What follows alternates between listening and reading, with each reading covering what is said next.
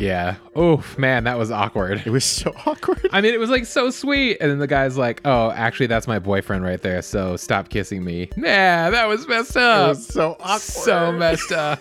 oh, poor Kerr Smith. Oh yeah, poor that person.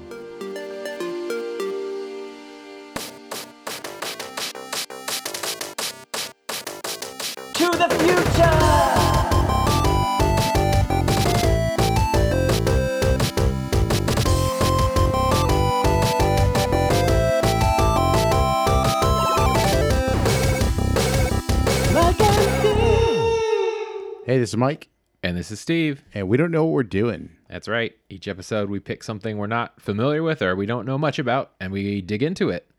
What are we talking about this week, Mike? Well, this week we're going to be talking about TV, Oh, what about TV? Um, the LGBTQ plus representation in TV. Ah, yeah. So this is going to be kicking off a series of a couple of episodes that we're going to do. Um, we've been talking a lot lately about how we all have kind of favorite TV shows from the past, um, and movies and stuff too, but mainly TV shows. And as we have kind of revisited them recently, we notice there's a lot of problematic content in that stuff. Yeah. And we're not really sure how we feel about it anymore, how we should feel about it. And so we've decided to kind of take it to the podcast and kind of look into this stuff a little bit. Uh, and we're kicking this series off uh, in honor of Pride today, which is Pride. Uh, so this is our first episode in the series about we don't know how to feel about TV LGBTQ plus. That's right, Steve. Yeah. So I think to kick us off, we should do a little bit of a history lesson of uh, how uh, LGBTQ people became visible on television. How does that sound? That sounds great. Okay. Are you going to get into that, or am I going to? I'll get into it. Okay, cool. All right. Because I didn't prepare. Okay. Actually, I lied. I did prepare. Okay. Well, you can jump in uh, whenever you you feel so inclined. Awesome. Okay, cool. So yeah, I mean, so today queer culture is kind of seems like everywhere on TV in in some ways, uh, but also kind of missing in others. Um, but we, you know, we as a queer culture, we have not always been visible on TV. Um, it's actually pretty recent in the U.S. Uh, I was surprised to find out uh, when doing the research for this episode. So let's dig back a little bit and jump back in history a little bit. So I think to kind of understand this a little bit, we need to understand a little bit about how Hollywood worked in the past. And I want to talk about the Hays Code. Do you know How- about the Hays Code? I do. That's like some of the history. Part of what I you looked into at. too? Yeah. Um, What is the Hays Code? Steve? So the Hayes Code was actually called the Motion Picture Production Code, and what that was was sort of like a set of standards and practices, like a moral guidelines for what could be in motion pictures. And this was all the way from God the 30s until 1934 to 1968. This is a long time that this was used. It was a long time. Um, and it was started by a conservative publisher, Martin Quigley, and a Jesuit priest, Father Daniel A. Lord. Um, and it all started because I guess uh, religious audiences were crying for censorship in film at the time, especially after a bunch of scandals in Hollywood at the time started to A lot come of out. sexcapades and Yes. alcoholism and Right. things like that. which I think is kind of um, ironic uh, if you think about what was going on in American history at the time, like the Roaring Twenties, you know, like bathtub gin and uh, you know prohibition and all that stuff going on, uh, and then in America, they're basically trying to act like that wasn't happening by censoring film. So I thought that was really interesting. So anyway, um, Who was so? Why is it called Hays Code? Well, good question, Mike. Uh, it's called Hays Code because it was named after William H. Hays, who was the president of the Motion Picture Producers and Distributors of America from 1922 to 1945. All right. Um, so basically, this was a code again that was sort of like moral guidelines for film, and it kind of watered down Hollywood for a long time. Um, and it had a lot of topics that it covered, uh, but mainly what we're going to talk about today with what, what it covered was kind of sexuality, interracial marriage, homosexuality, among many other things. Um, So what it did? What did it specifically like call out about um, those topics? Well, I'm guessing you have something you'd like to say, so why don't you tell us? I don't know. I just read that it uh, banned expli- any explicit representation of homosexuality or bisexuality in Yeah. American films. Actually, it said basically sexuality in general. Yeah. wasn't really to be shown in film. But it definitely like called the homosexuality and Yes. bisexuality out as well. Correct. Yeah. Um. So basically, this meant that movies basically couldn't refer to it at all. Couldn't refer to homosexuality at all. Um, which is kind of crazy. but uh, yeah, it, it it was a big thing. So this went on until basically the 60s, and I was researching this a bit, and apparently a lot of people credit um, movies at the end of the 50s for kind of moving away from this because what was happening was the moral guidelines or this this Hays Code was used for a long time, but then as audiences started expecting more and more of stories, uh, producers and directors and filmmakers were able to kind of bend the rules more and more. And a lot of people are really credit uh, the movie Some Like It Hot for kind of being the nail in the coffin for this thing. Do you know what that movie is? Tony Randall? Tony Curtis. Curtis? Yeah. Jack Lemmon and Tony Curtis. It's a really famous movie with Marilyn Monroe also. Yes. Basically, the, the whole plot line is about these two guys uh, in Chicago. They witness a murder by the mafia and they have to flee to save their lives. So they flee by getting on this train that's bound for Florida. And to hide their identities while on this train, they dress in drag. They pretend to be women Okay. basically. During this, there is another gentleman on the train who is uh, sort of pursuing Jack Lemmon because he thinks Jack Lemmon is a woman, of course. Oh, okay. Um, but the kicker is that at the very final, se- the very final scene, Jack Lemmon, you know, he's evading him the whole movie. In the very final scene, Jack Lemmon says, "Well, we can't get married because I'm a man," and he rips off the wig or whatever. And the guy's basically just like, "Mm, "That's not a problem." so basically, uh, a lot of people credit this movie as kind of like what started to kill the Hays Code because this was a insanely popular movie at the time, and it basically threw all of the code. You know, they bent the rules so heavily that it was like, why do we even have this code? Did they get in trouble for that? No, they didn't because it was just sort of like this unwritten rule. Also, interesting thing about the code, it wasn't like an actual law; it was like a volunteer basis. But if the if the studios didn't, uh, you know, if the studios didn't comply, then they wouldn't get distributed because it was oversaw by the distributors.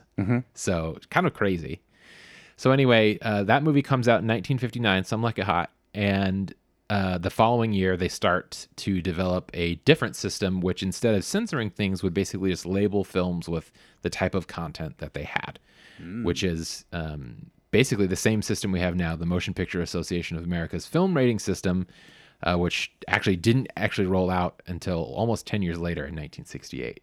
Yeah. But basically, a lot of people say that Some Like It Hot was the thing that spurred the, the official downplaying of the Hays Code. Interesting. And then I'm, you know, the way that it sounds, it sounds like it rippled throughout the industry, which Yes. also touched on television. Yes. And I was reading also that like during this same time, um, on you know, while all this stuff is going on with the the film industry, mm-hmm. well, the whole reason the Hays Code was a big thing was because it if you didn't comply, your film didn't get distributed because there's a mm-hmm. different company that distributes it to all the theaters. Well, television, of course, is very different because the content is produced by the networks, and the networks are the ones who are actually broadcasting at this time over over antennas at the mm-hmm. time, right? And so the television broadcasters aren't tied to like the same kind of thing again because it's not a law it's a volunteer basis. So think about everything else going on in america at the time. There's like the the civil rights movement has has happened and is is ongoing. Mm-hmm. The sexual revolution of the 60s is happening. So you know all this is happening at the same time and tv producers are able to kind of push the bounds of what's acceptable quote unquote on tv uh, which is really a threat to the studios, the movie studios at the time, because now audiences are able to say, well, there's really interesting content coming up in my own living room. Why do I need to go to the cinema anymore? So I think it's really interesting that this this piece of history, which is about film, even though this episode is about television, I think it's really important to understand that bit of the history. Thank you for sharing. You're welcome. Um, so then after that, uh, I thought it would be really interesting to talk about some of the historic milestones in kind of TV history for Okay. LGBTQ culture. And I think you did some work on this too. I did if as well. If I miss anything, uh, let me know. I'm going to go in order of dates of what I have here. Okay. So the first thing I tried to find was um, when was the first appearance of like a, a queer character in film or television? And the first one I found was 1919, which was a German film called Different from the Others, which is about a violinist who falls in love with one of his male students. So that was a film. And then uh, I found also uh, apparently there was a 1959 UK TV drama. So it's United Kingdom produced drama. However, apparently it was about a Civil War, a pre Civil War U.S. Army lieutenant who visits a plantation and then has to face the truth about his secret sexuality with people on the plantation. Very confused by that. Makes sense. I guess. Question mark? Yeah. Um, but then basically, queer people didn't appear on U.S. television at all until the '60s, and even then, it was basically in documentary form. So September 11th, 1961 was the first documentary about homosexuality broadcast on American television. Actually started right here in the Bay Area on our local um, KQED station, which is our like local PBS affiliate. Uh, it was called The Rejected, and it was a documentary about homosexuality, kind of like a discussion about it from experts at the time. Gotcha. So it was broadcast here locally first, and then syndicated nationally. So that was like the first time homosexuality was broadcast into homes uh, So- in America at all. Question on that. I don't know if you were able to find out, but do you know why it aired here in this area? Mm, no, I don't. That would be interesting to look up, though. Hmm, interesting. Yeah, I mean, we have such a large history of queer culture here in the Bay Area. Yeah. it, it almost makes sense, but I can't confirm that that's why. Um, so then the first network documentary was a few years later in 1967. Um, it was an episode of a show called CBS Reports, and the episode was called The Homosexuals. And this is a really famous episode. You've seen clips of this in a bunch of documentaries and stuff. Um, but this dealt with the topic of homosexuality too. However, uh, queer people didn't really appear in popular American television until the 1970s, which is insane to me. Maybe 1971? 1971. Ooh. So the first openly gay character on television was on All in the Family, which is a Norman Lear show, um, which you'll see a recurring theme here with Norman Lear. Um, Norman Lear is a big TV producer director. Uh, he actually does One Day at a Time, the current version as well as the original version. Oh, wow. Yeah. Is he uh, gay? No, I don't think so. He's just been a he's just been a, a Ally? big proponent, a big ally for Awesome. for representation and uh, diversity across the board.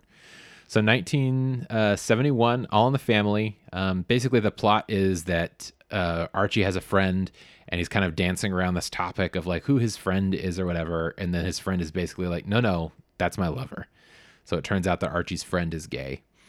And even though this is supposedly Archie's friend, he never appears in any other episode of the show, which I thought was really interesting. Which that I guess is a common theme about, about uh like homo uh, LGBTQ Yes. um, representation throughout like a long time. yes, for a really long time, up until probably like the the 90s. Yes, you would see that frequently that there would be like a queer character, either someone that's gay, that's trans, that's queer, uh, and maybe they're a special episode, but then they never appear again. So, similarly, another Norman Lear show, 1977 on The Jeffersons was the first time a trans character appeared on American television. Uh, and this is the episode where George finds out that uh, an old army buddy is uh, has returned to his life, George's life, and he is now a she. She is now a transgendered woman. Uh, and so that was the first time a trans person ever appeared on American television, which I was actually surprised. So I was surprised at these two dates. I was surprised that it was this long before a queer person at all appeared until the 70s, but I was also surprised that a trans person appeared this early in in the history. Yeah. I mean, you know, in you know, in the grand scheme of history, that's mm-hmm. that's not early, but in the timeline of American television, that's that's earlier than I expected.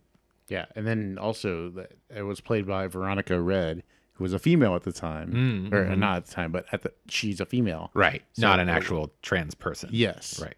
Yes.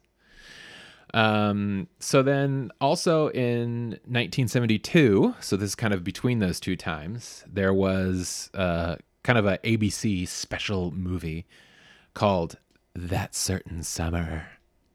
Do you know about this one? No. So this is uh, another kind of famous movie. Um, this was the first time that a, a homosexual relationship was kind of put on on display with with a sense of empathy. Oh wait, wait, wait. Maybe I do. Okay. Go ahead.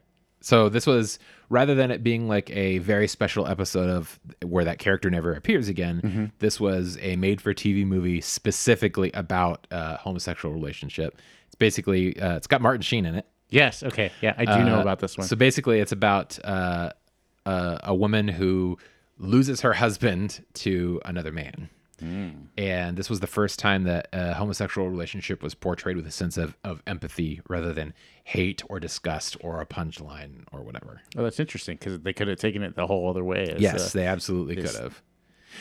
Scheming homosexual Totally. took away my man. Totally. Yeah. Yeah. It's evil. I also think it's really interesting that uh, it was played by Martin Sheen, who has been a big ally for a long time and continues to be by playing a, a queer character, even though he is in real life not queer, plays a queer character to this day Yeah. on uh, Grace and Frankie. Gracie and Frank, Frank Grace Frank- and Frankie. Yeah, that one. on Netflix. Yeah. Well, this is funny because uh, I don't think we're gonna have a what the facts section because like all this is like stuff that I would have talked about. Oh, me too. Yeah, yeah, I thought so too. Like when we when I was doing research for this episode, I my mind was blown by some of these dates. So notice that we're talking about this is in the 70s. We've mm-hmm. just talked about three big moments. The first openly gay character in All in the Family, the first time a, a homosexual relationship was shown with a sense of empathy. That's in 1971-72. transgender. Then not until 1977 does the first trans person appear in an episode. Then you don't really hear uh, much else or much more uh, development. There's there's certainly more queer characters on TV. There's more documentaries about queer people, but the uh, the status of queer people on TV does not elevate and for a really really long time. So let's fast forward to a couple of things uh, in the 90s now. Okay. So I'm going to kind of jump back and forth a little bit. Um, the first time that we see a same sex commitment ceremony, Ooh. 1994, and I actually remember watching this MTV. MTV, The Pedro Zamora and Sean Sasser's commitment ceremony on the Real World San Francisco. Did you watch that? I think I did.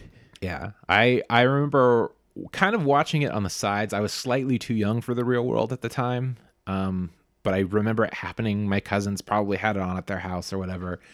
Um, but I do remember that uh, you know a couple years later, I was old enough to understand what the real world was. I was super into it. And the previous seasons were out on VHS at the time because this Wow. is this was like my you know before streaming and stuff. Was that like 20 VHS cassettes? No, it was it was like they didn't. I don't think they released all of them. It was sort of like a best of. Oh, yeah, And then yeah, MTV at the time also would do the like marathons of previous seasons. Mm-hmm. So I was really into the real world, and this was you know this episode aired in '94. I probably really got into it around 97, 98. Okay. Um, and I remember watching that, and it had like a really big impact on me, you know, because you know I am a I am a queer person, so I feel like that, and that was before I came out or anything, but that had a really big impact on me watching that on TV. Do you remember? Do you remember watching it? I do. I do remember it. I don't remember it having like a giant impact other than like I liked watching like different people's stories. Yeah, and like you know they build up the drama and the craziness of things happening but uh i think you know seeing that kind of representation especially um you know coming from a like super catholic um like household yeah, it was you know probably if grandma would have seen me watching that she would have shut it off right, right. at the time Yeah. I feel like that's the first time I remember maybe even seeing a gay person on TV, and certainly the first time I I understood what AIDS was was from from that series.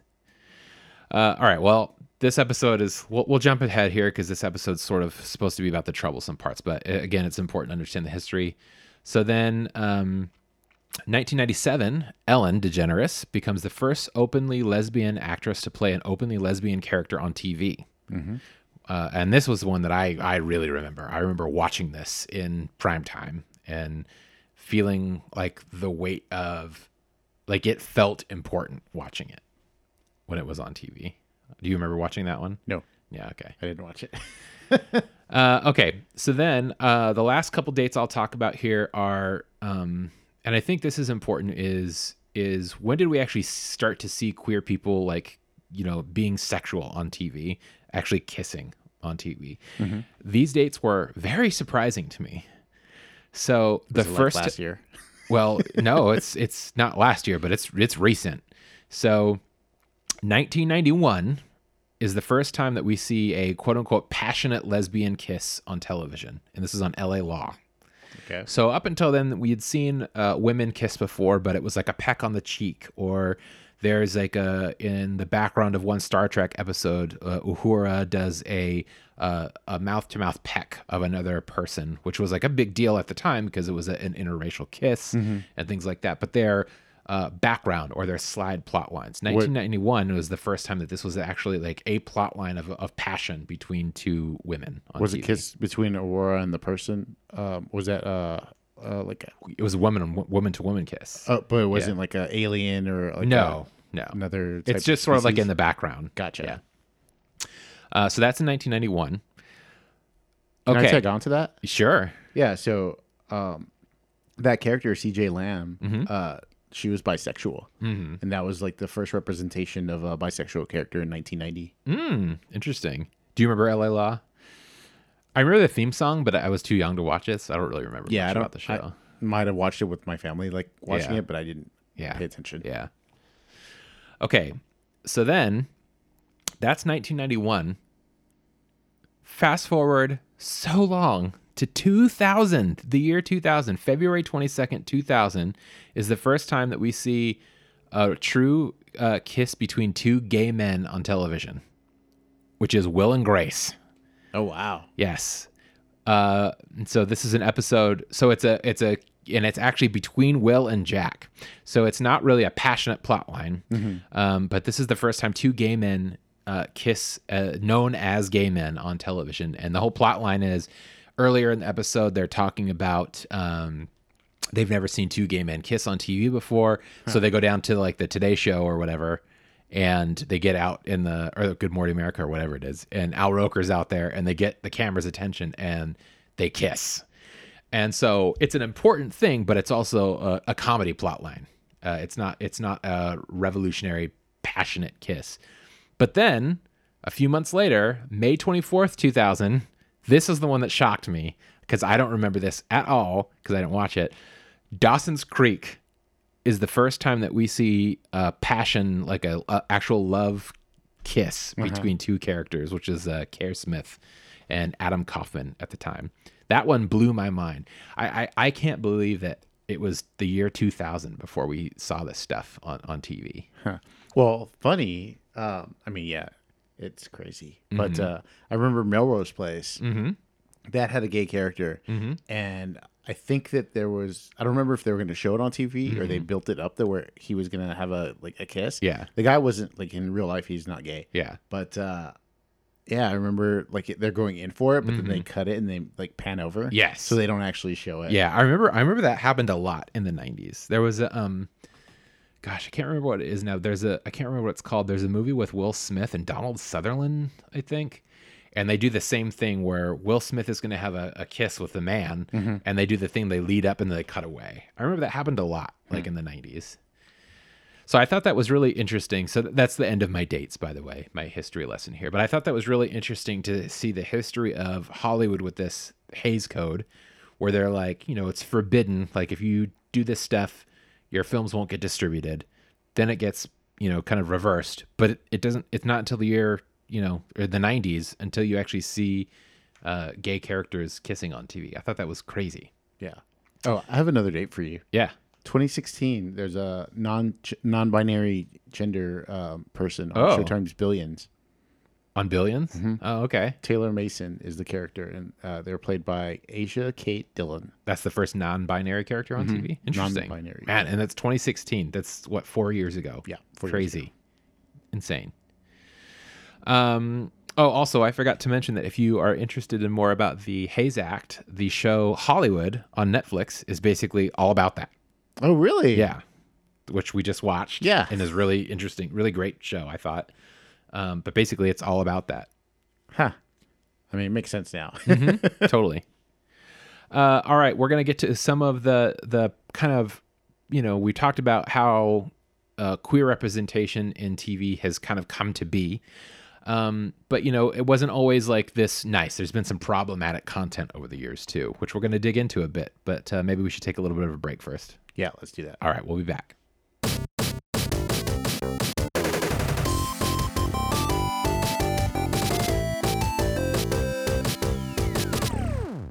All right, we're back.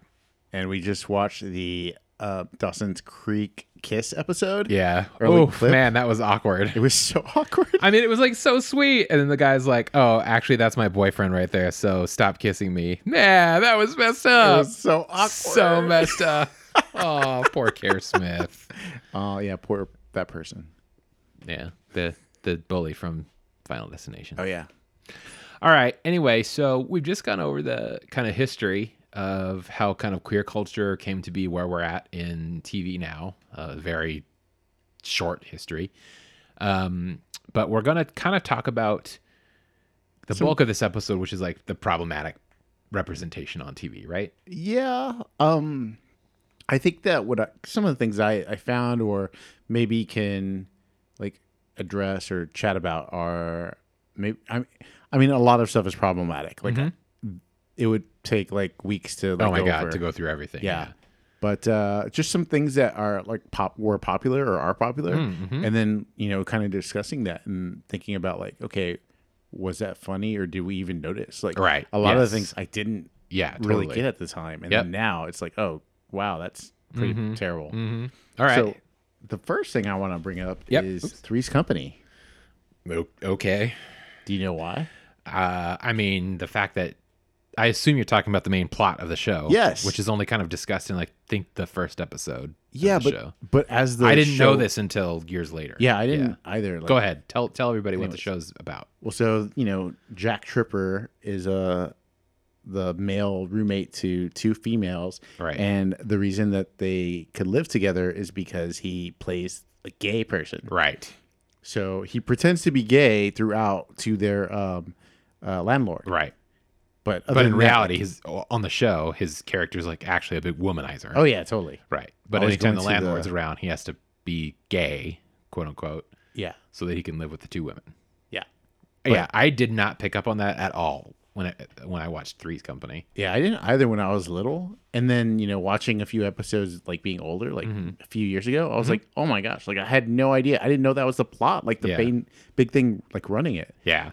Um, so yeah, I mean, there's a lot wrong with that show. Oh yeah. Oh yeah. But- There's tons wrong with that show. But I mean, Yeah. in regards to like, you know, using the gay like trope, like the pretending to be gay to like. Mm-hmm. Yeah, because that the, the, the overall plot isn't necessarily problematic. I mean, it's problematic in that like it's discrimination. Like you shouldn't have to be gay to live with two women. Like that's ridiculous.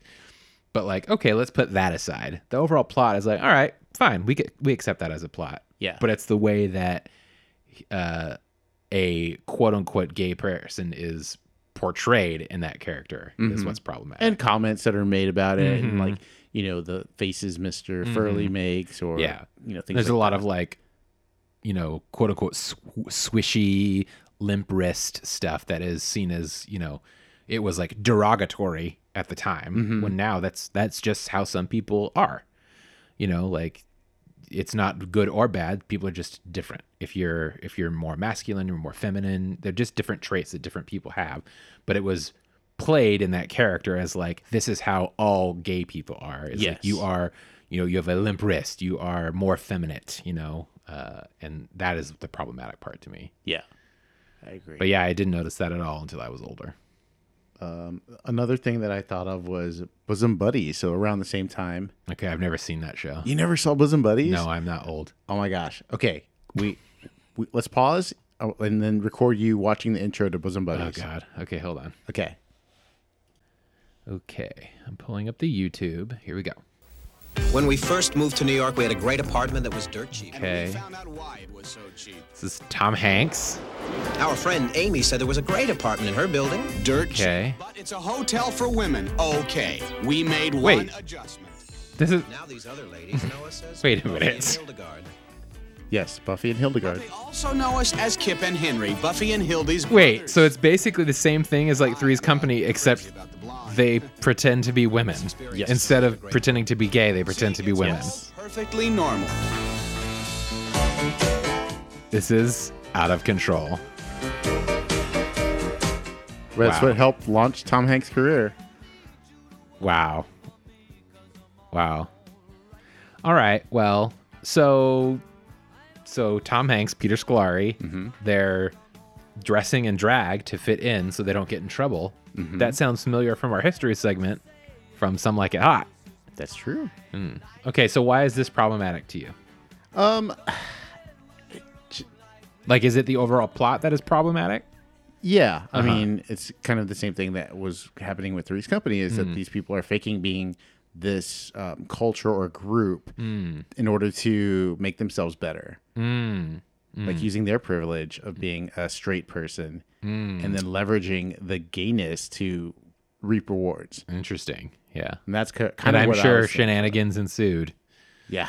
Of course, yeah. Oh, you Great. know, can't find the wig, like all those other. Oh my gosh. Things yeah, I've never seen that show, but Got to take off the makeup before you go out on a date. So, yeah. But that's kind of where I was coming from for this one. So is Mrs. Doubtfire problematic? so if you are the four people in the world who have not seen that movie, Mrs. Doubtfire is from the '90s. Robin Williams and uh, Sally Field, Pierce Brosnan.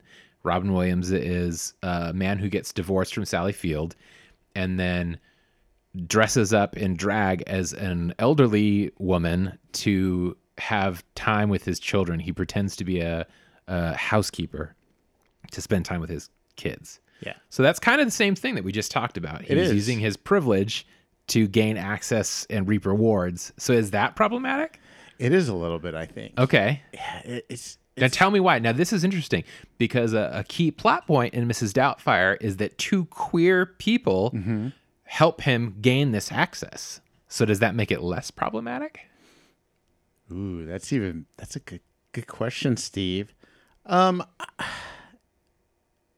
I feel like t- maybe the only problem I have with Mrs. Doubtfire is that like the main and maybe with Bosom Buddies too is like the overall plot point is deceit. yes. So I don't think it's necessarily that they're portraying uh, uh, someone of a different gender Mm-hmm. because in well I can't speak for Bosom Buddies, but in Mrs. Doubtfire the overall plot is not making fun of that. It's it's not Yeah. someone making fun of drag. It's not someone making fun of a different gender or a queer person.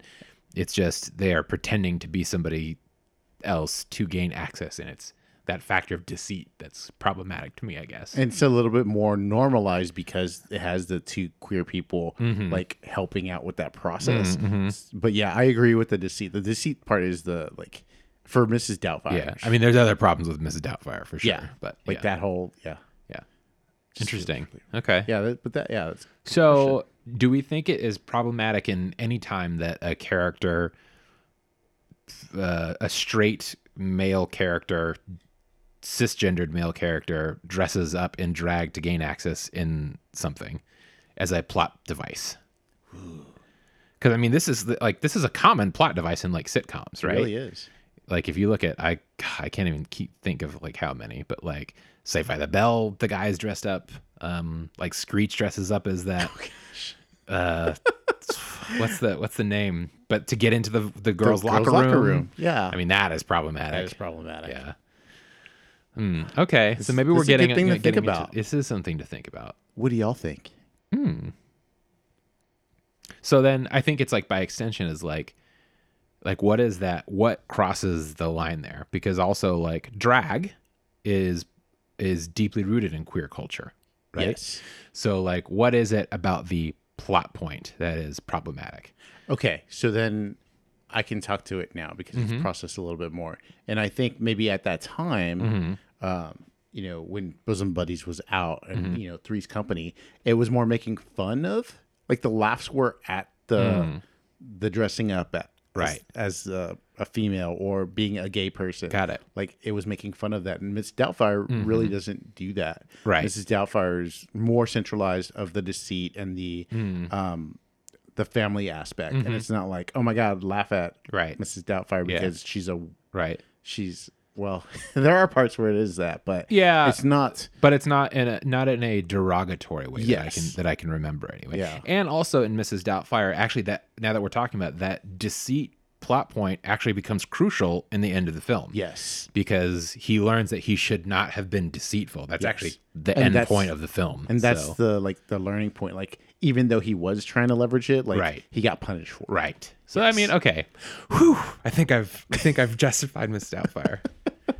So I think maybe then what we're getting at is like the the the even though uh, I think the the problem with these plot lines or plot devices uh, that we're seeing of of straight uh, cisgendered men dressing in drag to get something is is that they are using it as a form of deceit and Mm-hmm. often there is no repercussion for that they don't learn a lesson of, Yeah. of getting that it's just as a plot point that's funny and then they get whatever they want mm-hmm. okay So being the butt of the the the trans part being the butt of the joke. well it's not trans it's a lot of these. Cross-dressing, but, sometimes know- sometimes it's pretending to be trans yes Yes. yes okay Let's see some other things that came up. Uh, and we're really thinking about this deeply now yeah, we are. Um, so this other one kind of deviates from the show, okay from the like uh, character. Okay. And this was more of a problematic thing that happened on the show,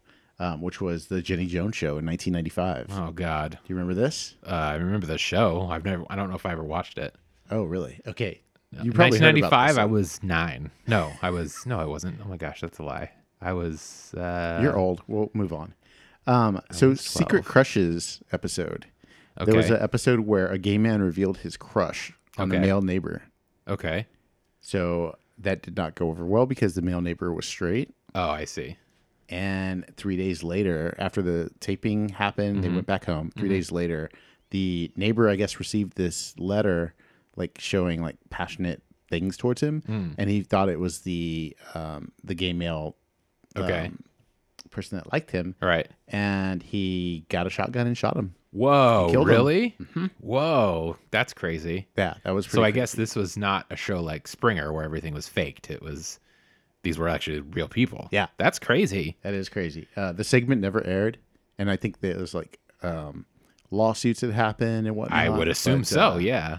I I mean that in in general, I mean yes, it is problematic to the point of like, why would you put that on TV? Yeah, like, why that- would That you- is just automatically like you hear that the setup and you're like, this is not good.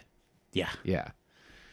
Oh geez. Okay. So that was pretty troublesome, especially Okay. Great. what the outcome of that. All right. Also, though, I wouldn't call Jenny Jones popular. okay. It was at the time. I know. I'm just teasing. I'm sorry it wasn't uh, Ricki Lake. She was better. Go Ricki. Go Ricki.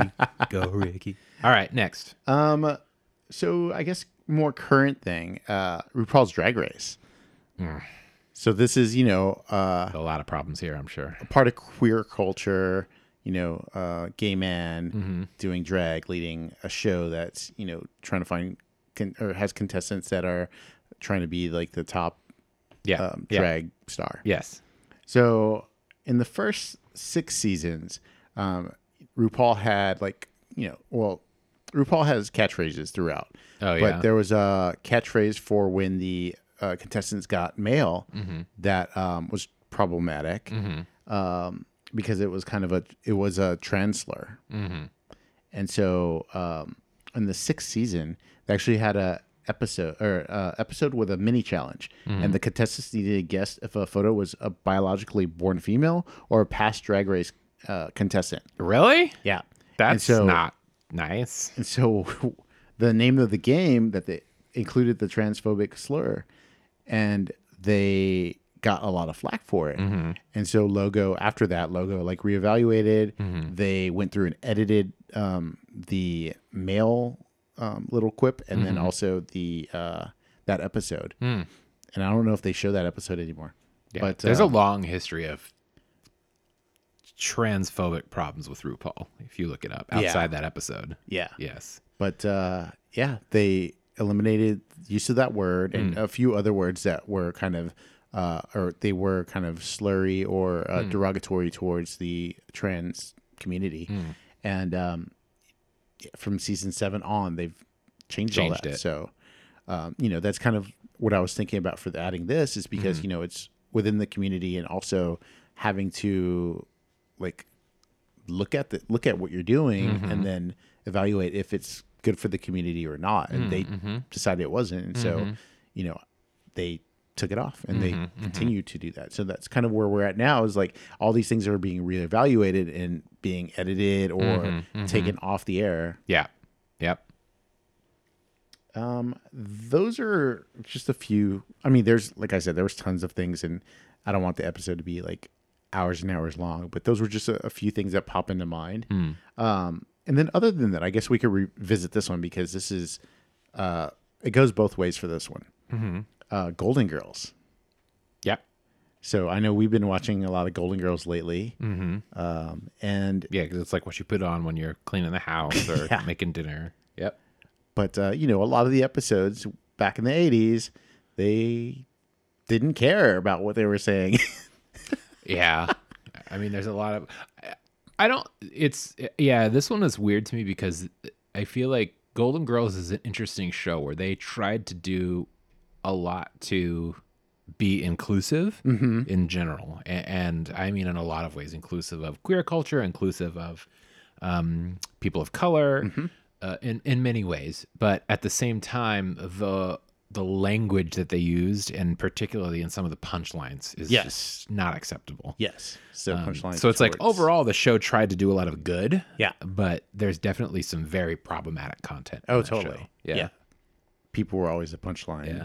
I feel like that's the same with a lot of a, a lot of you know where the whole point of this episode is like we're trying to get through and discuss a lot of popular stuff, and I feel like a lot of really really really popular TV shows they suffer the same thing. Like Friends is a really good example, right? Friends is Mm-hmm. arguably the most popular uh, sitcom of American television history. Yeah. and it- it's still funny to me to this day when I watch episodes of it, but there's so much on Friends that is just problematic. And if we're, you know, speaking to like queer culture, which is what this episode is about, you know, there's a lot of punchlines that are around Chandler being gay. Chandler or- being Chandler, or yeah, making fun of Chandler for having traits that are stereotypical as gay, Yes. and like making that an insult. him. Yeah, like he likes Oklahoma. He can recite that. Right. If you know, if you can understand what miscongeniality is through the wall, you know it too well.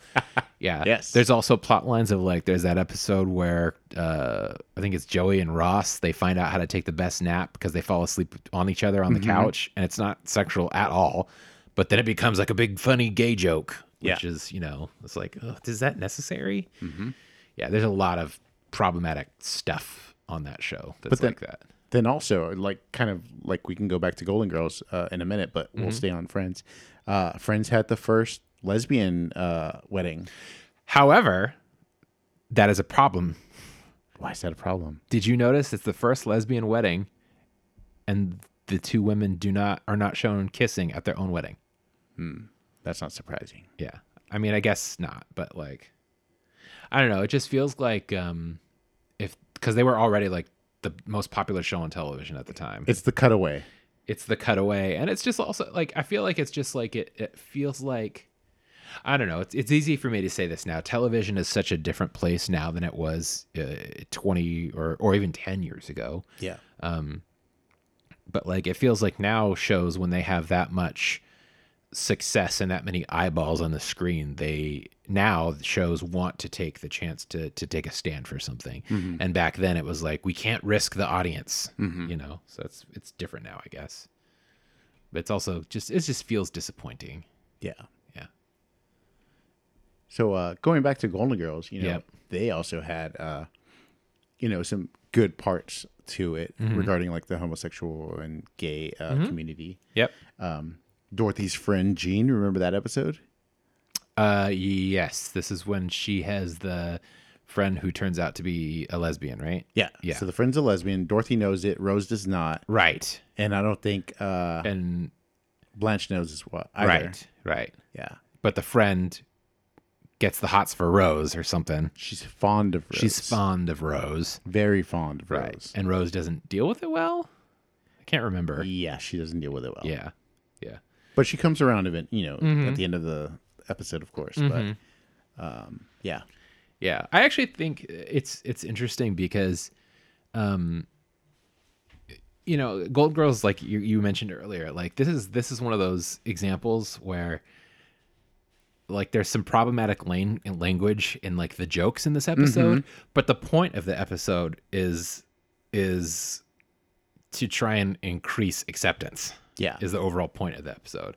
And you see the same thing with like um uh I can't remember all the episodes exactly, but like there's several episodes that were like Blanche, you know, who's like she's like the Southern Belle, comes from the Confederacy family, blah blah blah. And she has a brother who's gay. And Yes. There's like a gay marriage episode, Yes. and she doesn't deal well with him coming out No. or whatever. And yeah. So Yeah. it's like there's a lot of problematic punchlines, but in the end, they did a lot of firsts uh, Mm-hmm. where they're trying to get, you know, audiences talking about this stuff and accepting this kind of stuff. And do you know why? Uh, no, I don't know why. So that episode was written by a team of gay writers. Which which one? Which the episode? where her brother is coming out. Oh, uh-huh. I didn't see about the Jean one, but Uh-huh. the, definitely the one where her brother comes out and is going to do the marriage. Mm-hmm. Um, gay writers wrote that. Hmm, interesting. They went on to create Desperate Housewives. Oh, interesting. Mm-hmm. Hmm. Okay. Yeah. So, and I think at the time too, it's like a lot of people weren't um, vocal about their like how they felt or Mm-hmm. things that um, were um, issues like, that way. Mm-hmm. Yeah. I think it was just the oh my gosh, this is representation. Like, Yeah. we have to like at least we have this. Yes. Well, it's interesting you say that because uh, part, to part of my research, I was uh, looking into like how, you know, part of my research about how did we get to where we are with queer culture. Um, I came across a, a quote from Harvey Fierstein, which is a clip from The Celluloid Closet, which is uh, the 1995 documentary about queer culture and film. And he talks about that, and he used the words that, like, in the early days, like of queer people becoming on TV, he used the words visibility at any cost hmm. which I thought was really interesting because you're, you're right. It was like it's okay to be a punchline because well, at least we're on TV. Yeah. And then once you're on TV, then that's when you can Right. push for the change. Exactly. I'm not just a punchline. Yeah, Like I have a background. I have a story. Right. Right.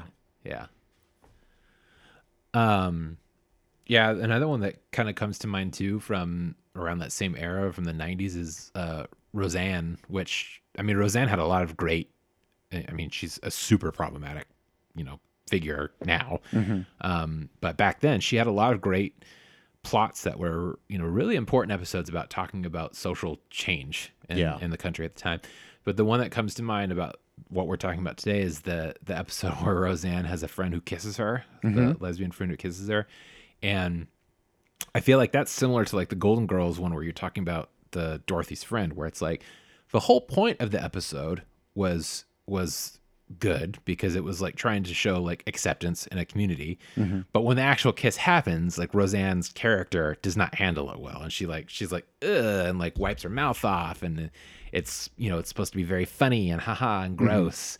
Um, even so, even though the whole point of the episode was in the sort of like the right direction, like the the format in which it was delivered was kind of off. Yeah. Yeah. I feel like that was probably a theme throughout the 90s of similar plot points like that. Like even even Seinfeld where it's like anytime they mention a gay character at all, they're like, "Oh, I'm not that way." Not that there's anything wrong with that. Like Yeah. over and over and over throughout the series, you know, where it's like they want to make a point that's like, "Oh, we can make this gay joke, but it's okay because then we're saying not that there's anything wrong with that." Mm-hmm. Yeah. It's very interesting. Yeah. Now you have me thinking of like just representation overall, and Mm. then like um, uh, Martin. Martin. Oh, with Shanae? Shanae, yeah. Yeah. Martin played Shanae. Mm-hmm. And yeah, I I don't.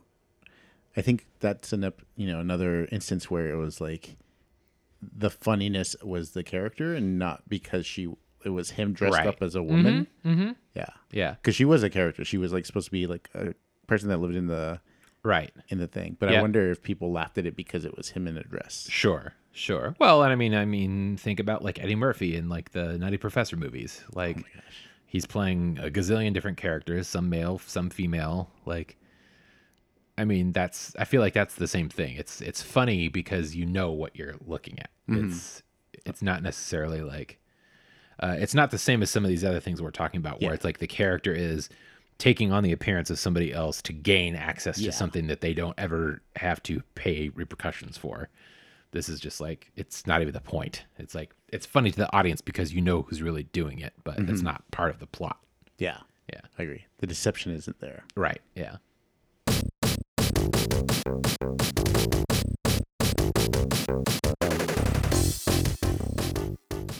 All right. Well, that was a fun trip down memory lane, I guess, talking about some of these old episodes, good and bad. Um, but I think, you know, the whole point of this episode was as we have been talking about this in, in our day to day life, as we start, you know, kind of rewatching some of this stuff, and we've kind of been really trying to grapple with how do we feel about this stuff now that we're, you know, older, wiser, whatever. So one topic I want to touch on is like, why didn't we notice this stuff when we were watching it originally? Uh, like some of the Three's Company, Bosom Buddies, I was Yeah. too young to. Well, yeah, obviously some of them were understand too young, but like, but like Friends, right?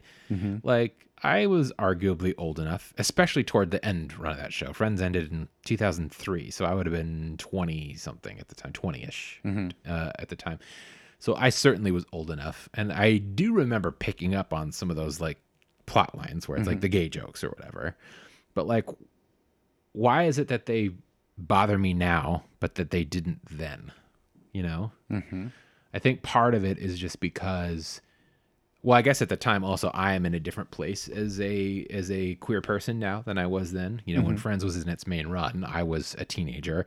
I was not out uh, for the first part of that, and then even when I was out, um, I feel like America was a different place for queer people than it is now. Like I feel like uh, there was still a lot of that. I mean, there certainly is still a lot of fear for people that when they're coming out of the closet. Um, but I think back then it was, you know, we didn't have as much representation, a lot of the good representation on TV that we kind of spoke to earlier. And so um, maybe that's where it was coming from. I actually, I actually looked looked into this a little bit about like kind of like why do we feel different over time about some of this stuff and i found an interesting really interesting research study uh, research a series of research papers um, that i'll be referencing in a few of our episodes.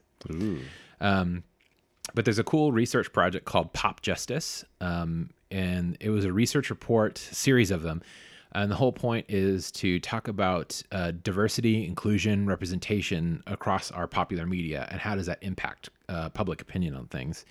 And so um, one of the things that I think it's volume three of it talks about um, that in social psychology, they have a theory called intergroup contact theory, um, which I guess actually dates back to uh, around the time of the beginnings of the civil rights movement when psychologists um, hypothesized that contact between members of different groups under certain conditions can work to reduce prejudice and intergroup conflict. So mm-hmm. basically, what that's saying is, is like the more you're exposed to people from different groups, mm-hmm. the more um, accepting you are of them. Mm-hmm. And so when I think back to like that example that I just gave of like, why did it not bother me when Friends was in its first run, but now it bothers me now? I think maybe that's part of it, right? Is that uh, growing up, I didn't, you know, even though I was queer, I was coming to terms with it myself. I didn't know a lot of other queer people, certainly queer adults at that point in my life. So I didn't have exposure to that. It was, I still personally felt a lot of shame at that time. And so maybe those jokes at the time felt appropriate because it's like, well, that's just how you're supposed to feel. Being queer is something that you should feel ashamed of. And now our, you know, as we talked about at the opening of the episode, like queer culture is in a lot of TV now. And so you're exposed to it more. And mm-hmm. now maybe that's why it's like, as I have grown as a person and understand who I am, like we're now as just like a culture, we're we're starting to accept it more widely as well and understand each other more widely as well. And so now it's looking back with the knowledge that I now have, I see why that's problematic. Yeah. Looking back in that with that lens, Yeah. your current lens, Yeah. because you've gone, you know, through a lot of experiences as well, and I think uh, that's a really good point. Like Mm-hmm. that being exposed to more people that are of that uh, certain Yeah. community or mindset, and Mm-hmm. also, um, you know, the representation that's out there Mm-hmm. not just a joke anymore. Totally. It's people that have relationships. It's people that have stories. Mm-hmm. It's commonalities. People that are in families just like yours. Mm-hmm. That you know you can see. Oh well, I can see myself in there, and I can empathize with them. And I think the empathy part is the biggest piece because Yes. um, you know, if you can empathize with someone, then you're more likely to um, stick up for them Mm. or understand them Mm-hmm. and um, voi- be vocal when you feel that something is not okay. Totally. Yeah.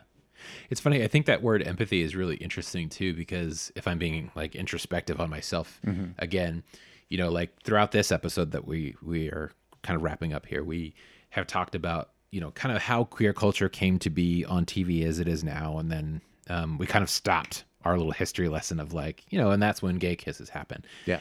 And I think, you know, now that we're talking about this part, I feel like one of the other uh, disconnects I had as a young queer person was, um, you know, after after like that Dawson's Creek kiss, for example, you know, then it's sort of like that's when all the other shows started to kind of come on, and you had Showtime doing Queer as Folk and the L Word and things like that, and I think about even though we started showing more queer people on TV, then I still had a harder time connecting with a lot of them. Like Queer as Folk, for example, had a very stereotypical uh, view of gay men Yes. as as a plot device. Right? There was uh, a lot of um, a lot of uh, casual sex, a lot of drug use, a lot of like going out and drinking and things like that. And as a young person, that was very, very foreign to me. You know, I I grew up in um, in you know kind of like the suburbs, but it was a very um, diverse suburb. And so seeing this like basically like all white cast doing all this crazy stuff in a city felt like super super foreign to me. And so even though that was supposed to like quote unquote be part of my culture it i didn't it didn't resonate with me. And i feel like maybe that's another reason that uh things feel so different now is that over time we are starting to see queer people um uh, portrayed in less stereotypical roles. You know, like you think about uh, like Modern Family, for example, has uh, well had the show's ended now, but had a queer couple as main characters. But you know, and yeah, they had some kind of funny plot devices at some points, but they weren't this stereotypical uh, thing. They were shown as more of just like an average family getting by in LA. You know, Yeah. Although I, I, I'd, yes, but I'd also throw in that there were issues. Like Oh, there were many issues with there that were issues show, that yeah. they, they did portray stereotypes. Oh, absolutely. I just think it's it's different than the uh, the other side. It's it's there's just it's just one example of like you're seeing a more wide variety of queer people on TV. You look at One Day at a Time, uh, where you know her daughter is is a queer person now, and it's it's not the plot point of every single episode, but sometimes it is, and sometimes it's not. And that's how like real life is. Like sometimes your queer identity is the main part of your life, and sometimes it's not. You know. I don't know. I just think it's really interesting thinking back on how TV has evolved so much over time. yeah. And I do have something else to the Ooh. to tag on to on Modern Family. Yeah, do tell. So, how many episodes do you think it took for them to actually kiss? Um gosh, I don't know. I'm guessing several since you're asking. Take a guess. Was it in the third season? Take a guess. I, I don't know. Just 12. give me a number. 12. 12? I don't know. No. They didn't kiss on screen until the 25th episode. Or it took 25 episodes for them to kiss on screen. So that's mid second It was season. the I'm second guessing. season, and Yeah. it was in the background. interesting. Yeah, so I thought that was So that's an, that's an interesting question too. Now, what do you feel about that? So Modern Family is interesting Mm-hmm. because you have two uh, gay characters. Mm-hmm. Only one of them is gay in real life. Ooh. What do you feel about that? Is that so? I guess what I'm what I'm asking is now that we are seeing more queer representation on Mm-hmm. TV, uh, what do you feel about uh, straight people portraying gay characters on TV rather than gay people playing gay characters on TV? That's a good question. Kind of a trap of a question. yeah, really. super trap. Actually, I was gonna. I had wrote something about this also earlier Hmm. about like Will from Will and Grace because you know he's a cis Mm-hmm. Yep. gender Yep. uh, white male Yep. playing a gay male. Mm-hmm, Um, I, I think this might go back to Harvey's quote where you're trying to get that representation out there Yeah. and you accepted that that happened. But I think now that that's over, like it would have felt maybe felt awkward to have it change. But I mean, that's tricky because now I think if it if it was on now, yeah, I don't know. Yeah. It's it's a that is a tricky subject. Like It I- does feel like we're maybe it's like we're at this uh tipping point maybe Mm-hmm. where it's like now that we are seeing more queer culture on TV, maybe we need to start paying more attention to who plays those roles. Yes, I think I think it would for representation. Mm-hmm. I think it would have been better if there was a gay person that was playing his character. Um, yeah, Mm-hmm. Yeah. Uh, it'll be really interesting to see like if things will start changing now. Like if people will start being more vocal about that Mm-hmm. and having, you know, uh, changes come through Mm-hmm. because you know maybe a person that's not straight or a person that's not gay is playing a Right. not straight person or Yeah. you know Yeah, and I think trans we- as well. Yeah, and I think it's like it's I think this is where it's like an area where we need to really be careful and thoughtful with how we think about this because I don't think it's necessarily about you must fill a role with the person who is that role. Mm-hmm. I think it's more about um, giving the opportunity Yes. for those voices or those people who actually are that community to fill those roles. Mm-hmm. And if they're not right for it, if they don't choose to play that role, that's okay. Yeah. But I think it's just more we need to have more of an opportunity for queer people to play queer roles on TV moving forward. Which I feel like this is going to be another topic, a similar topic in another part of this series that we're going to talk about, which is another thing that's happening right now, where it's like Yeah. people of color, um, you, or characters of color being portrayed by people who are not people of color. Yes. So Yeah, I didn't want to kind of go too far into that. yeah, yeah, but I feel like it is next kind of related in a way. Yeah. yeah.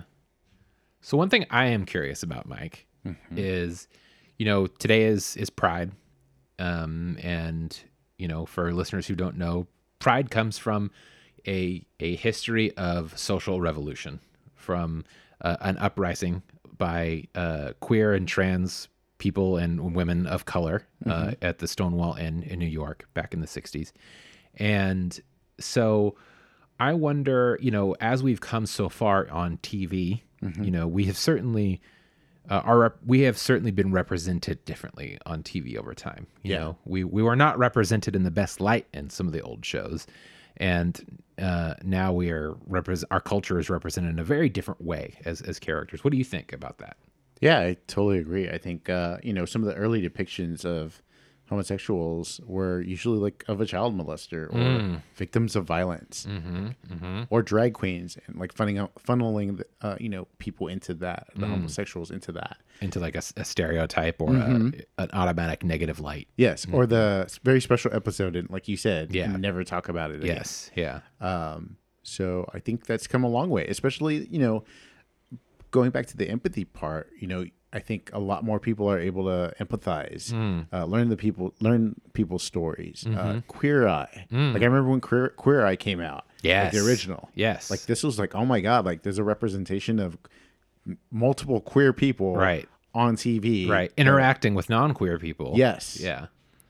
Which is really interesting. I, I'm actually really glad you brought up Queer Eye because um, I've thought a lot about Queer Eye uh, between the original run and the current run on Netflix. And in a lot of ways, they're really similar, but in a lot of ways, they're very different as well. You know, and I think, um, you know, er, earlier in this episode, we've mentioned a couple times that like visibility is everything was was kind of the mantra, and I feel like that's kind of what Queer Eye was the original run yes, was was getting at. Um, you know, and I think just the title of it, you know, it was Queer Eye, f- Queer the Eye Straight for Guy. the Straight Guy was the original title, and I think it was sort of like that visibility uh, and and acceptance was sort of like the main message Mm-hmm. of that original run, where it was like.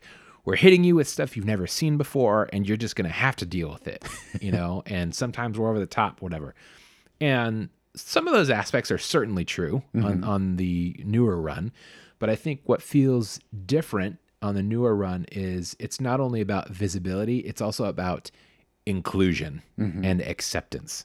And in addition to just like, and I think that goes to the title again, it's now it's called Queer Eye More Than a Makeover. Oh, okay. Uh, and I think a lot of that is like you see a lot about what happens on this newer run is, um, you know, kind of introspection for some of these people who are the the people getting the the makeover or whatever.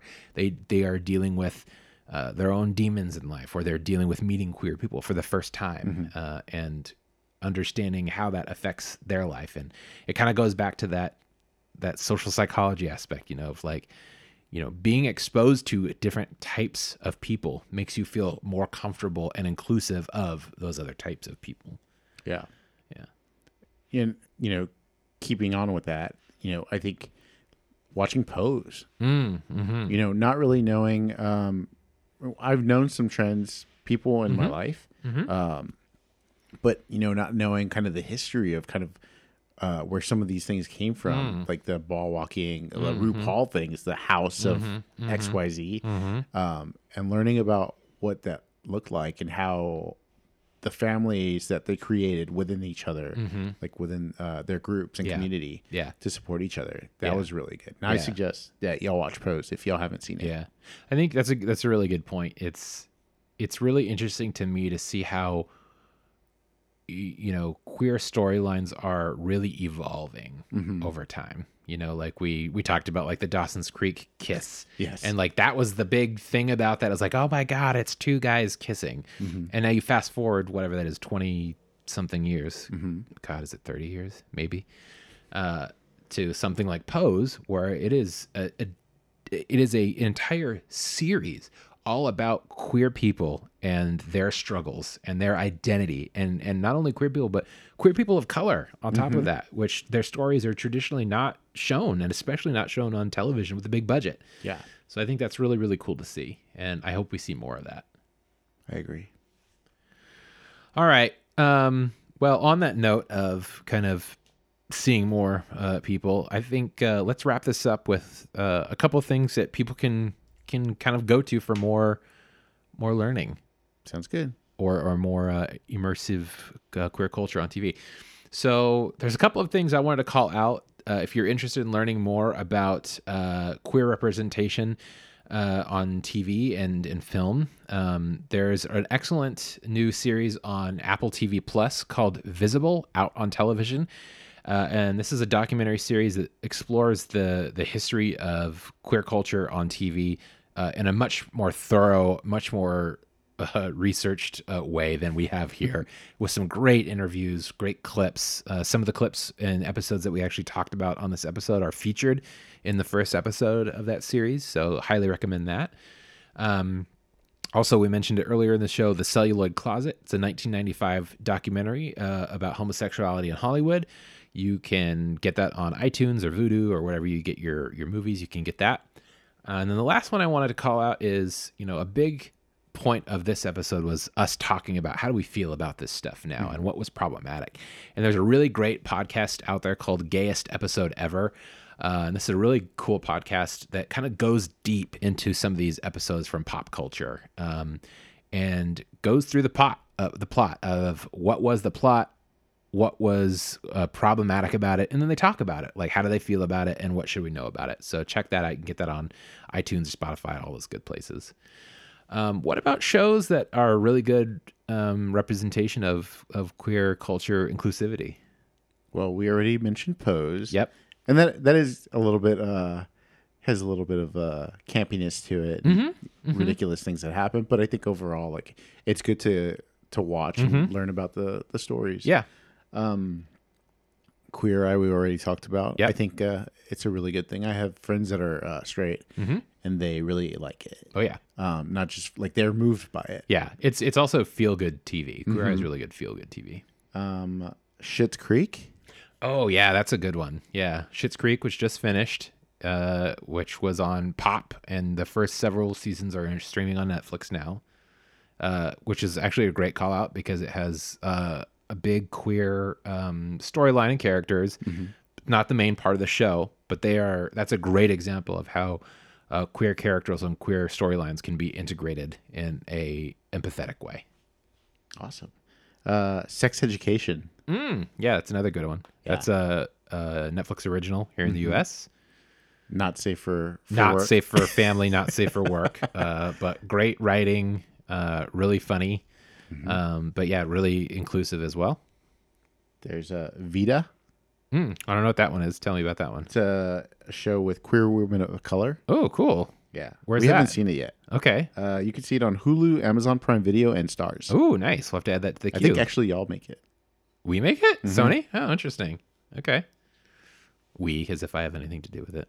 And what else? What do you think? What are some other ones that you would think? Uh, One Day at a Time. Oh gosh, yes, yes. One, One Day, at a time. was originally a Netflix show, uh, but it's now picked up by Pop TV. Mm-hmm. Um, and it's about a Cuban family in LA, but tackles a lot of really cool issues. Another Norman Lear uh, show, Mm-hmm. who we mentioned had very important episodes. Um, uh, one of their one of the main characters is queer, and she dates a non-binary person on the show, which is really really cool to see. So some of the plot points are really about that. They have some really uh, important conversations about coming out to family, acceptance of older people in the family. It's a really good show. and that's not just uh like like to embrace the gay gay No, culture. It's no. Mm-hmm. got uh, Latino culture, uh, the family uh, dynamics. Yeah. So if Mm-hmm. Yep. you're interested in opening your mind to those type of things, Yep. definitely watch it. Absolutely. Yeah, well, there's some good ones. Um, I'm curious to know, like, what do our listeners watch that they think is a really good representation of queer culture in TV? Yes. So tell us your favorites. Uh, you know, shout out to us on Twitter or Facebook or whatever. We'd love to hear it. We'd love to be adding more stuff to our queue. So let us know. All right. Well, this has been a really interesting discussion. I mean, you and I kind of have been talking about this kind of lightly on the sofa as we're watching some of these shows, but I'm glad we actually did some research and and uh, talked about this a little bit more. Yeah, me too. And uh, you know, I know that like I said, there's lots of problematic things, and we could Mm-hmm. have found tons of uh, issues like throughout many, many, many Yep. shows. Yeah. But uh, yeah, I'm glad we discussed this. Me too. And I think, you know, I, I've talked about this with a couple of friends. I think it's important to realize like just because a show had some problematic stuff, that doesn't mean you can't enjoy it anymore. Doesn't mean mm-hmm. you need to stop watching it. I think it's just important to acknowledge what you liked about the show mm-hmm. and then acknowledge what was uh what is now problematic and you can separate those two. And I think what's more important is as we see current content being created mm-hmm. with the knowledge that you have, it's important to call out and identify when something's not right on TV. And if you see something that's a representation that doesn't feel right to you, then that's what you should be calling out and that's what you should be talking about with your friends. It's okay to, you know, still enjoy this old stuff and talk about it like we have here. Mm-hmm. But I think it's more important to really focus on like the current content coming out now and like with the new context that we have. How can we, you know, fight for more inclusion and more representation? I like that. All right, good. I'm glad. well, should we wrap this episode up? Let's wrap it up. All right. Music for the show is by Dimitri Banoff and Adi Goldstein with vocals by Chad Conselmo. Thanks, Chad. Thanks everybody for listening, liking, subscribing, all that yakety schmackety. Uh, we're glad to be back in the uh, chairs doing this, and uh, let us know what you think. We'd love to hear from you. And until next time, see you later. Bye.